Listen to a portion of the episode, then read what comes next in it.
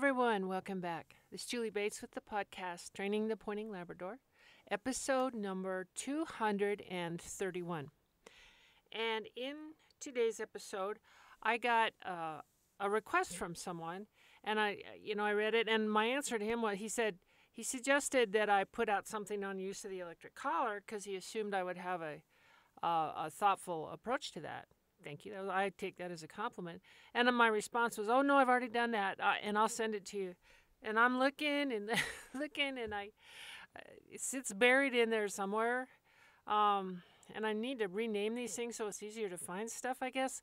But anyway, so I think that I will, because I couldn't find it and because it's an extremely important topic, um, I think I'll do it again.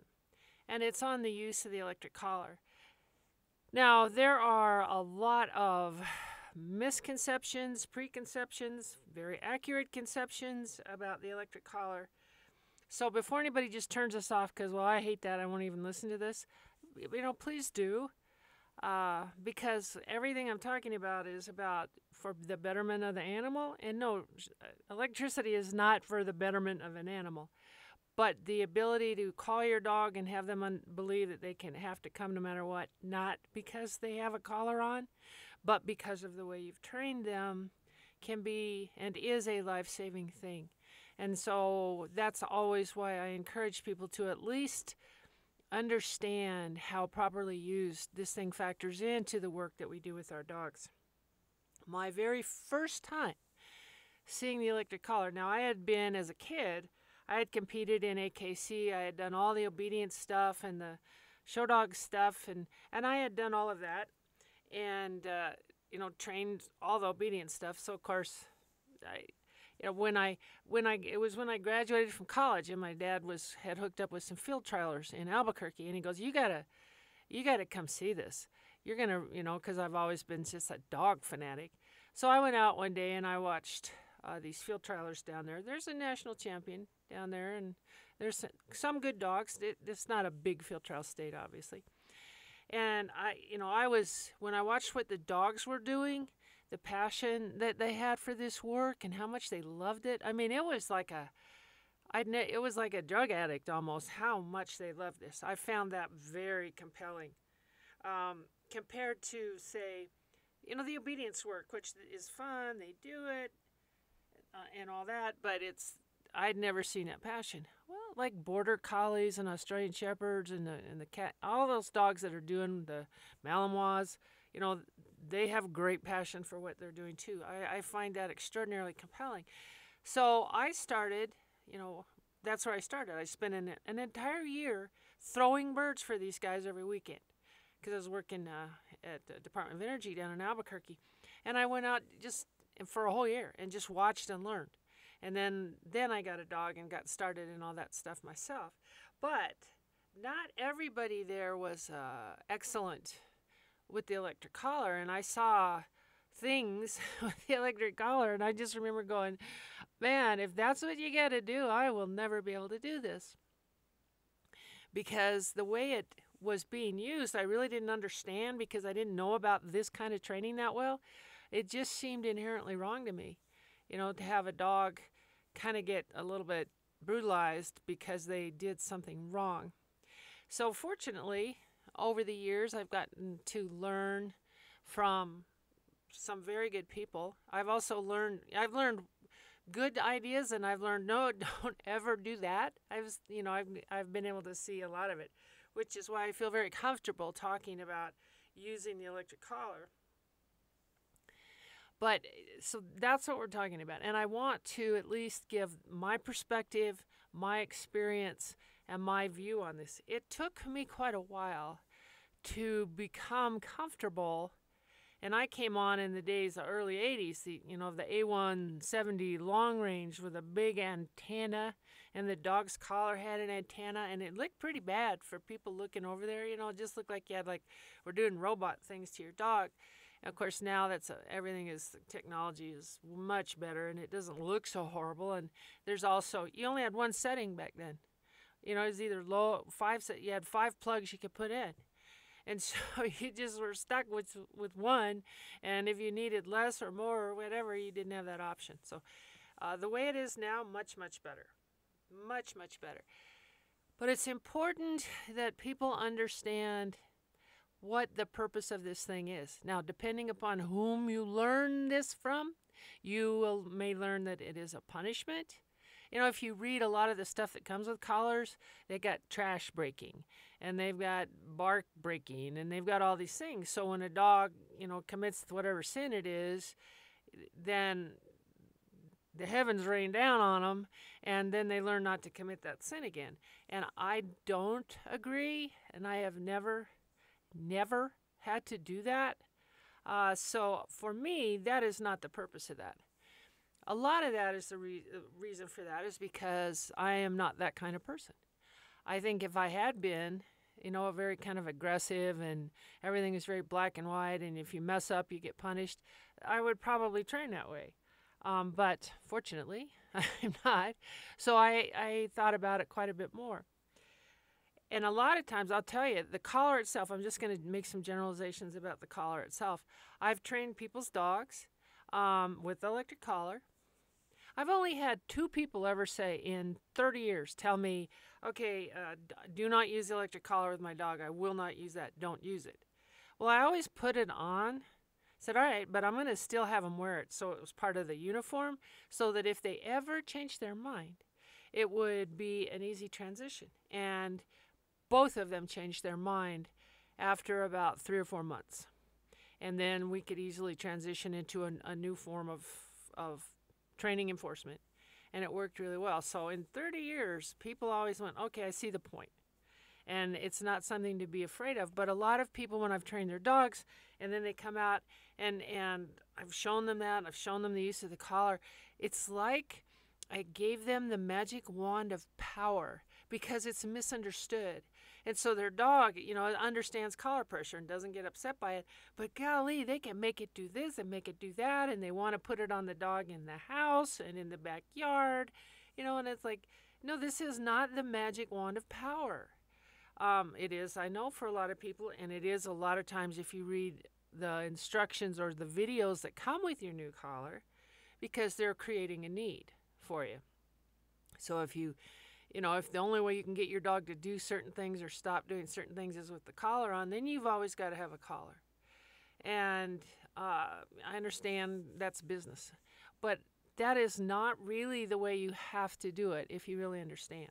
So let me go back to what is the fundamental of all of our retriever stuff and most most dog stuff is the fundamental obedience, the basic obedience.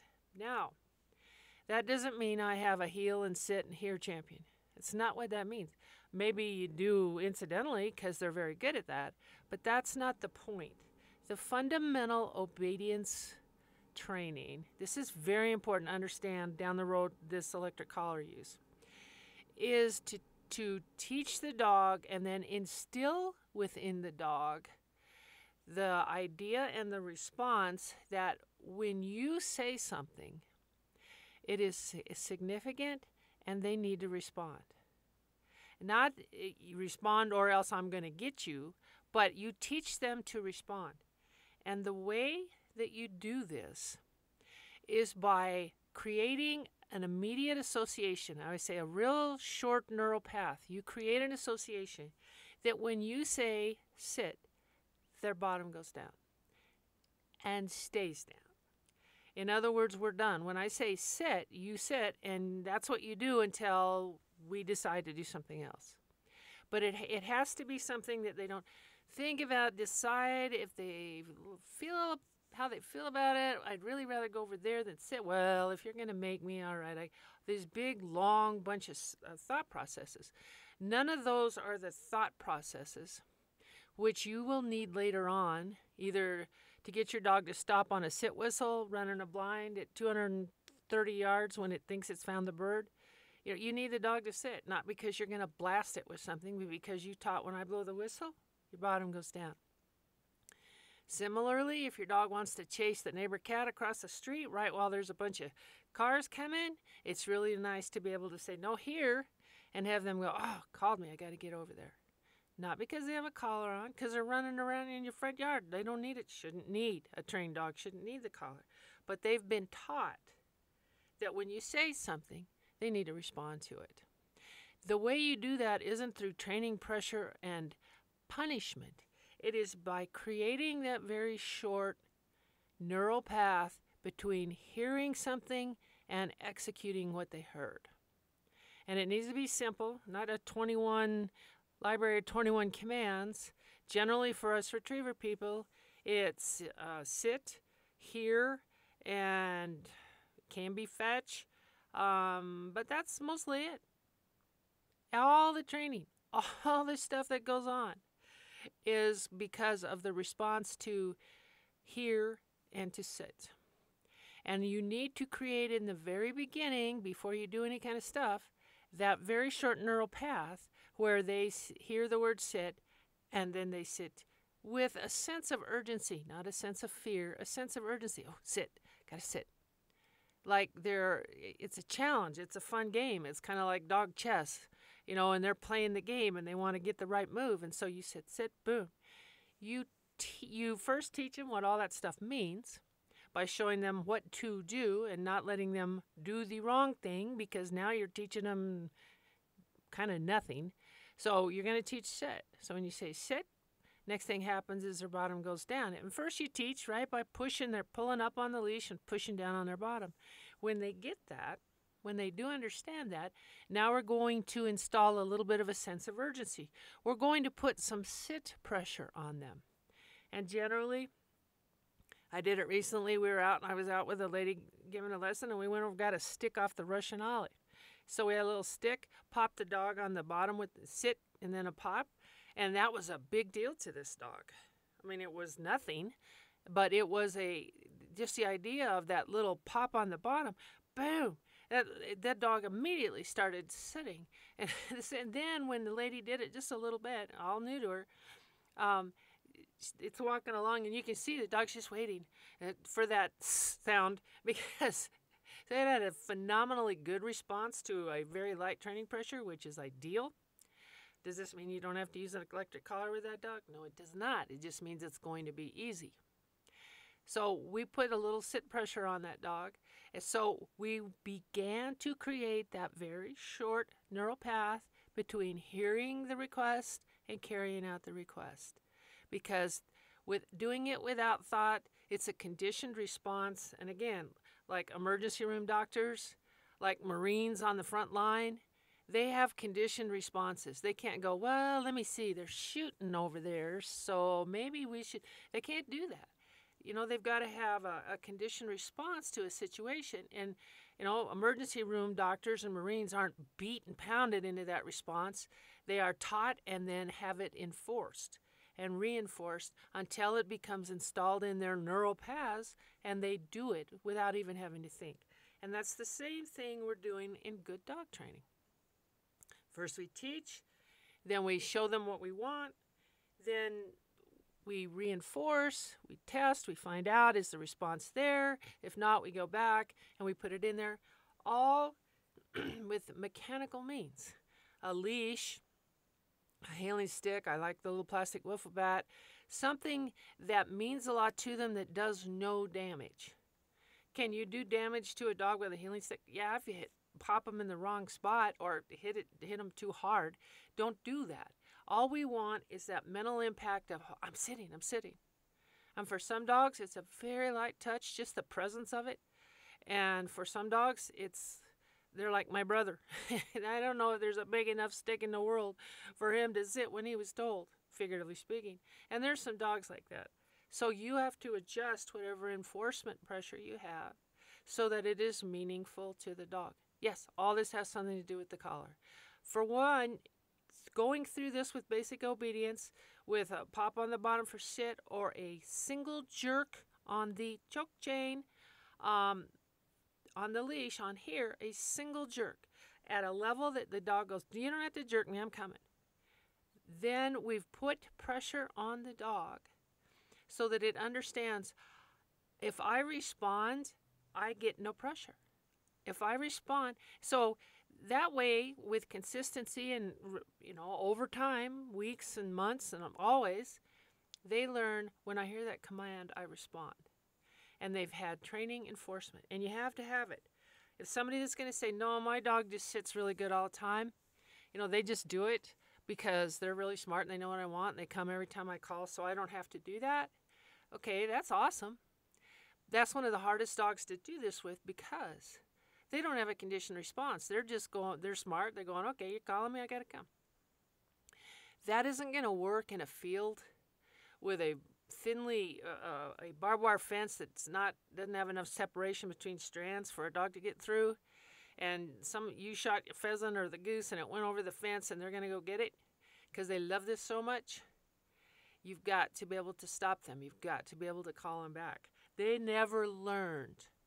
If they just never had enforcement pressure and, and were had developed a conditioned response they never learned how to overcome their passion and respond they never learned to do that so when something terribly tempting comes up Okay, they this is a new this they you don't you have no neural paths at all uh, where they go I have to go because they're like wow this is one more important and they'll run over there and you can lose a dog or have a dog damaged or terrible things can happen. I don't know why anyone would ever do that. I've trained extremely smart dogs. Then it's hard. It's like I'm going to have to find a way to to condition this dog even though they're doing everything I ask. Sometimes, yeah, I mean, there's a there's a whole nother dog training thing, but you've got to have the conditioned response to save the dog's life and have them take you seriously. And to to create that conditioned response, you have to have put on some training pressure that they understand. That is mechanical, that you cannot make a mistake with, like you can a collar. So here's where you learn how your dog responds to pressure. Here's how you learn what level of pressure. Light touch, medium touch, light, you know, holy cow, I don't know if I can do this. This dog is very single minded and doesn't seem to take me too seriously. There are those dogs too.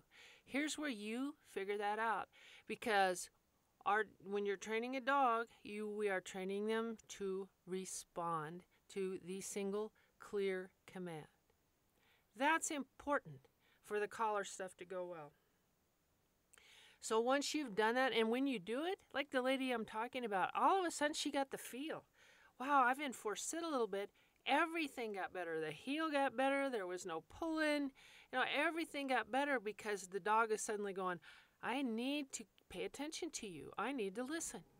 And I need to respond. So when they do it with the sit, which is a very easy thing to teach and enforce, and use enforcement pressure, that little pop on the bottom, or some maybe a jerk upwards on the leash. But you put on a training pressure that they don't want to continue to get, then they start responding to make the pressure stop. Key to everything. They start responding to make the pressure stop or not be there at all. And they can control all of that. And here is where you learn how to do that and you learn about your dog. The goal, ladies and gentlemen, is not to be the nicest guy in the world. The goal is to be the guy with the dog that lives to be 15 and never never got out of control for you. Never did. That's the goal.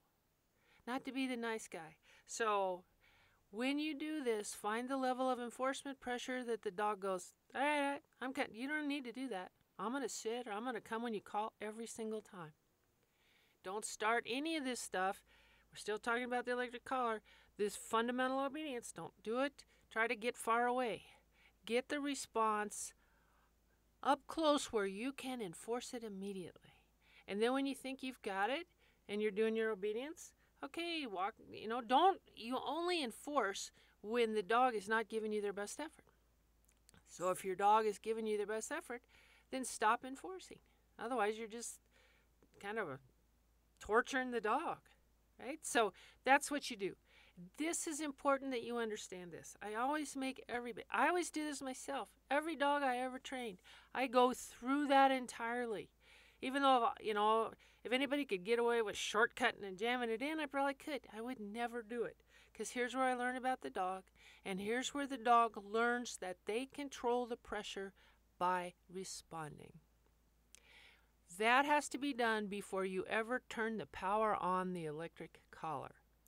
Now, there's vibrators there on the collar. there's a little buzz thing that makes the little sound. I know there's all that stuff. And so if your goal is just to be a nice guy, you just, well, maybe I can just buzz or vibrate. I'll do that. And then they'll understand. Then I can vibrate them when they're 100 yards away from me and they'll understand. Um, I'm going to say you do not um, create a conditioned response 99% of the time with a buzz because there is no there we're not driving a short neural path between hearing and executing we're not there's not, no reason for them to hurry there's no you're not creating any sense of urgency like ah, I, got, I got to respond so i would say that till i don't use it at all never have um, but i understand when you got to be real quiet and you don't want to whistle or say something that, that buzz sometimes with a fully trained dog can keep things quiet and can communicate with them. I get that. At this stage, not at all. So, once you understand your dog, their response to pressure, you've got quick responses, you've created short neural paths, you don't have them at a distance. You can't translate. You can only have a quick response if you are there to ensure the the response. And if they're far away from you and they don't respond, you can't enforce it. So now we're teaching them it's proximity based. You only got to listen when you're close to me. and then when you're far away, we don't. So don't try to do this mechanical beginning stuff at any distance. The sit and the here all at your side or within six feet of you. All right? I mean, it's just that simple. so once you've done that, that part's the most important part. If you understand that, all you do with the electric collar, ladies and gentlemen, is come in and replace one enforcement pressure with another. That's it. So you have to do your upfront work first, if you're willing. If you're willing. You can always put the collar on them and just start right off, but then you always have to have the collar on for them to take you seriously. And that can be avoided. Um, absolutely. So, um, you've, you've done this, you've created condition response up close. We're going to replace that little pop on the bottom when they weren't giving us the best response. And we're going to replace that jerk on the choke chain, uh, not flat collar because that's a tug. It's a little jerk, a constriction and a release very quickly, not a not a lugging pull. Right? That's nothing That teaches them you'll do all the work. So have you we have uh, we've taught them that. Now we're going to replace one thing at a time. You don't on day one jump in. All right everything's going to be electricity. I mean, put yourself in the paws of that dog. I mean that's a bit much. So day one you're going to go out and you might do both. You might do a little bit of an enforcement with your heeling stick or plastic bat. If yeah just do a little bit of it. Yes even if they're sitting because they understand sit and when you've taught them and you enforce sit even when they are going to are in the process of sitting they understand it. You are just in creating more of a sense of urgency. So no they don't think like we do. So when my dog has given me an okay sit but not great i'll come in with the with my heeling stick or whatever and i will enforce. And then i'll see if the next one got a little better. If it doesn't doesn't i'll come back again. Make sure that you always have the hear, feel phenomena going. If you tell them to sit and they sit real slowly, and so you just pop them on the bottom two seconds later with the with the heeling stick, we have no neural path at all because too much time passed. So you have to be totally engaged in this the way you're asking your dog. So if you say sit, they need to sit. And and if they're not, then you are making you're causing the problem when they show you they're not going to they don't have a conditioned response go back in and begin working and developing it again. This is really important. Is say yeah it's much easier to get the electricity start zapping them whoo they just really get going. But again it, then they go oh it's it's all about electricity. It's all about this. And I, it needs to be, in my opinion, and it's much easier and more humanely done if you do the extra work, and it's because of the relationship between the two of you. That's how you call them off of something when they don't have a collar on later on. So, That's why they sit on a whistle at 250 yards at a dead run with no collar on because you whistled. Not because they're terrified, or at least it shouldn't be because they're terrified. So you go out day one with your stick and your transmitter, and don't, you know, transmitters just don't make a big deal of it. But don't be one of those people, he's not a transmitter. Everything's different. If that happened, then somehow you created this obvious association. Just don't do it. They should train every day with a dummy collar on because it's part of the uniform. And then the, when you're going to start beginning your collar conditioning, then you have your transmitter, but it's in your hand and all that. I sometimes I put it a little bit up my sleeve just so it's not even a thing. Right? It's not even a thing. But you got to know if you have one of those ones where you have to look at it to push the buttons, that's going to make it a little bit tough because you got to have it out in front of your face. But now you go in there and maybe you get a little bit of it, not as quick as response as you want. So you come in with the heeling stick. All right, and then you go a little further. Now, regardless of where they are, you're going to replace that um, pop on the bottom with a nick on the collar. Now, don't read the collar directions and don't take somebody's advice. Start low and go high or start high and go go low. No if you start low and go high they kind of learn to take it a little bit.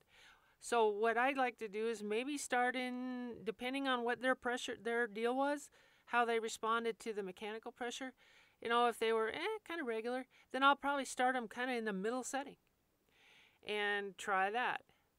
Okay again on collars. It is not if they verbalize or not it is not there's it is is the response there or not. If you accidentally had it too high and they kind of screeched, all right, don't get don't start apologizing and get crazy. Turn it down. Continue like nothing happened. It's like if you accidentally popped them too hard with the heeling stick. You know, I, so just continue. Don't let them learn anything gets them out of just dealing with the work that you're doing. So then you, right, you, you if turn it down. If they didn't respond at all, turn it up a little bit. Find the level of pressure, just like you did with the heeling stick and the choke chain, where they go, all right, you don't have to do that again. I'm going to sit. And low is not better.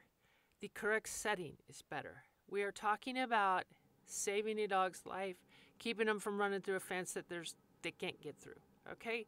So find the setting. It's not a measure of how good of a person you are, it is a measure of how humane you really want to be to this dog. Let's not have to use any more collar than we absolutely have to.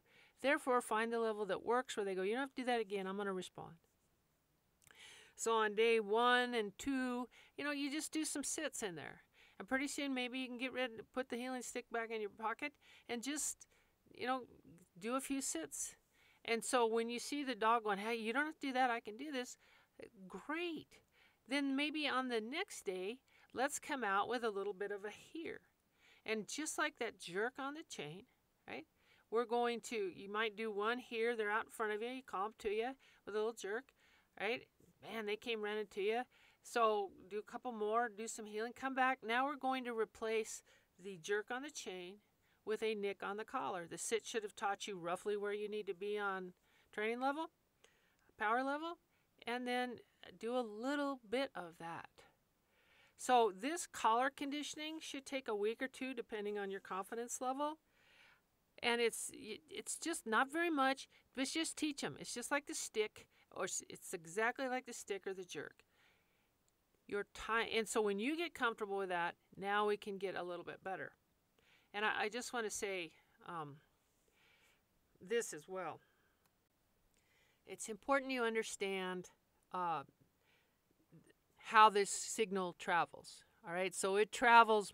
It, it travels like like wireless, right? It's through the air, so it travels more rapidly than sound travels.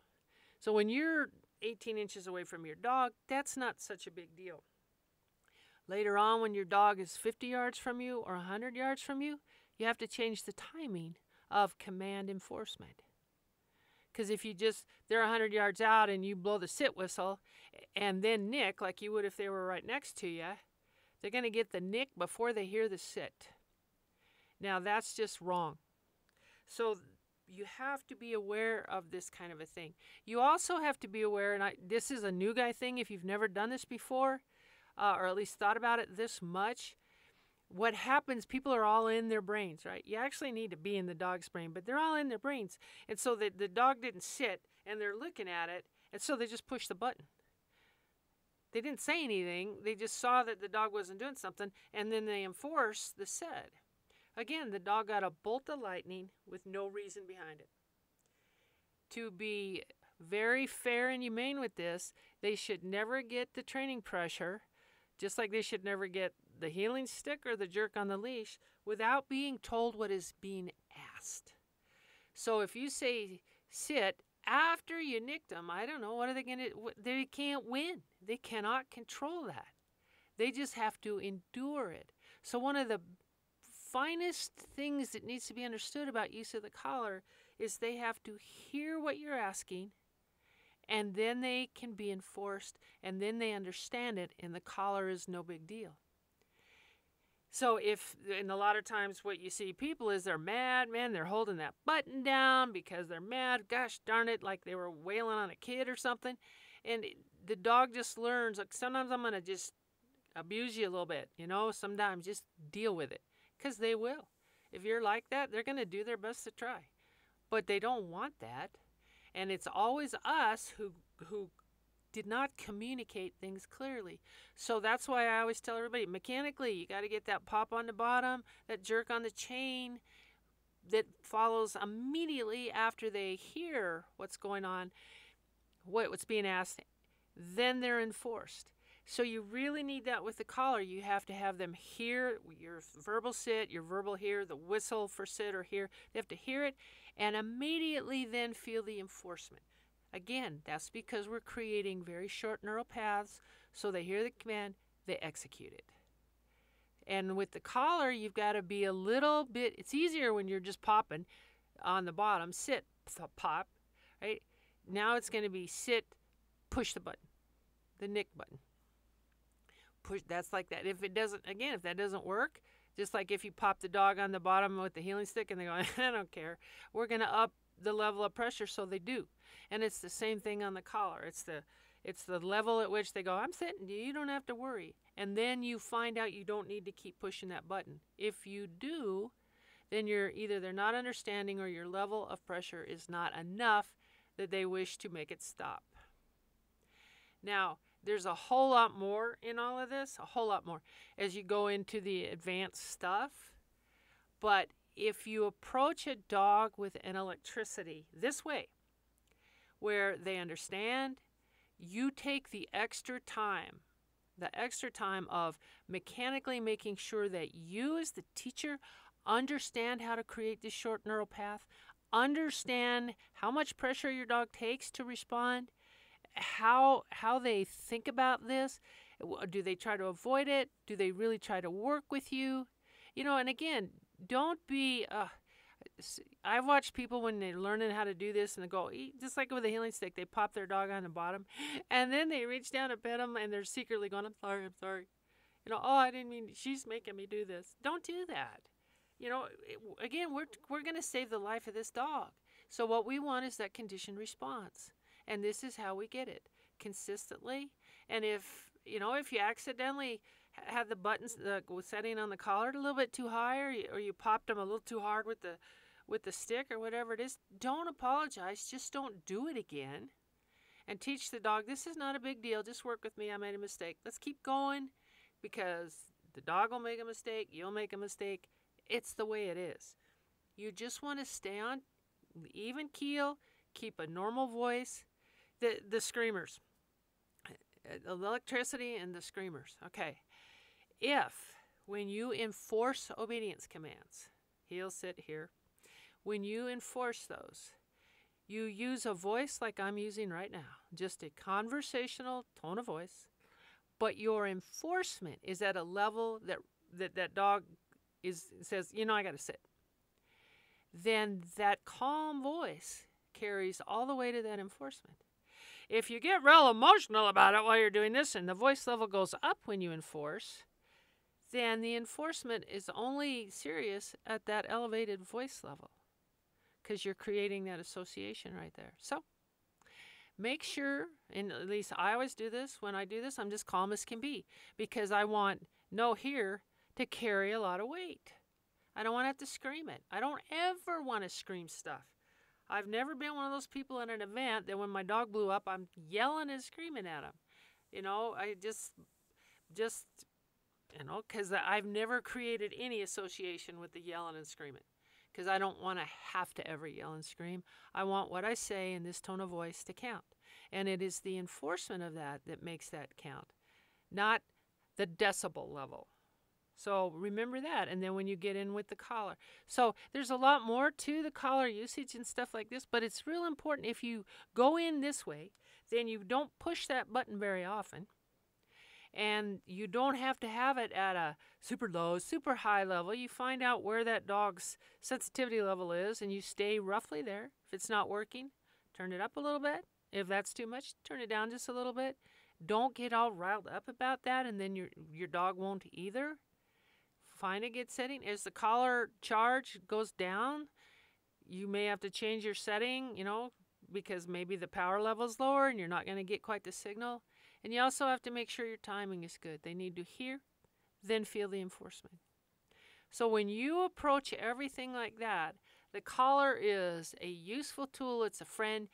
Now, you're going to eventually wind up extending it outward, but you can't possibly extend it outward until it's absolutely perfectly understood. And close up, that dog never lets you push a button. They're always like, mm, I got this. I'm going to respond. I'm going to, when you get that, now you can start moving out and working on more, you know, other things. But that, this little part that I spent the last 30 minutes breaking down in ex- probably excruciatingly boring detail is super critical. The collar, by virtue of electricity, is not cruel, is not it's not a bad thing at all. It is a tool that our current technology has given us not to punish the dog, but to um, enable us to have the kind of behavior we need close in, far out, easily. You know, we don't have to. They used to shoot dogs with with shotgun pellets, you know, to force them to go.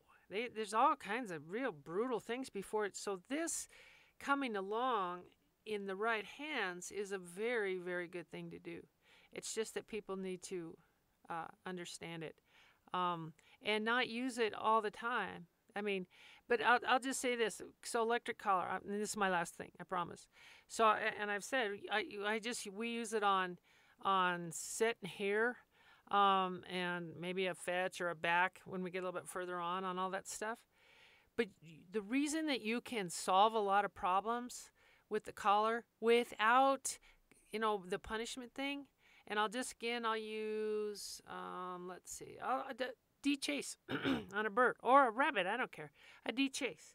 I use here to to teach a dog to never chase a, a bird, and I have a bunch of write ups on that stuff. But it, I, I, use the here command. So when my dog is bold on birds, loves it, has a lot of confidence, you don't start out de chasing them. They got to be bird crazy. And when they're that, and I have collar conditions, so the dog clearly understands how, the weight of I'm calling you. And so then when they go out and they initiate their chase that they've been doing as a puppy, I call them to me on here and enforce here. I don't say no bird. I don't do anything. I just call them and enforce it. And about the second or third time that I do that, when a bird flies up, they do nothing. And then with consistency, they ne- they don't chase. That's how you de-chase. It's that simple. All because of the here. All because of the here command. How do you get a dog to to jump into a kennel it doesn't want to go into? Uh, sit pressure. if you tell them to kennel and they don't get in, I get this with half of the new dogs I used to get. They, you know, they look at my rig and go, "I'm not getting on that." After I had done all this work, then I'll go, "All right." And I'd either I like I preferred a heeling stick. I didn't want to have to put a collar on to get them loaded in. And then you know I'd say kennel or whatever, and they'd like, "Nah, that's not going to do it." So I would enforce set. I'd make sure I'd get, hold on to a little leash or something, and I'd enforce set and tell them kennel. And if that didn't work, I'd enforce sit way higher. You got a choice, but you can jump in, or we're going to argue about sit here. And they jump in. So, so many dog problems and behavior issues and stuff like that can be solved with the use of training pressure if it's truly understood how the dog thinks. So, the collar is a great thing, particularly if you can be very academic and very humane, and yet at the same time, know that you can ask a lot out of this dog if you communicate clearly. So, I hope that's helpful to people and the electric collar. So, that's the one for now. Um, it's a big topic, and, and I see it misused more than I see it used correctly. So, you know, I my mission would be to get people to really understand this. And I don't care what kind of dog you have.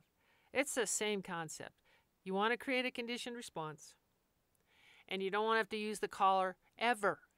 So the way you don't ever use the collar is by creating this response to you and what you say and having them believe that's what's important not the fact they have this thing strapped around their their neck and now they have to listen. How many times I've heard, "Boy, dog's one dog without the collar, and I strap that on. They're just great." That's a taught thing. You taught them that. You taught them they only really have to listen to you uh, when the collar's on, and you know you don't have to do that if you don't want to. So I hope that helps. I will. Uh, I'll be back with another one. I, you know, if you guys, I love requests like that. If there's a particular topic that you would like a little bit of information on, just let me know, and uh, I'd be more than happy um, to help out if I can. So that's it for now. Happy Valentine's Day, everybody, coming up, and I will be back next week.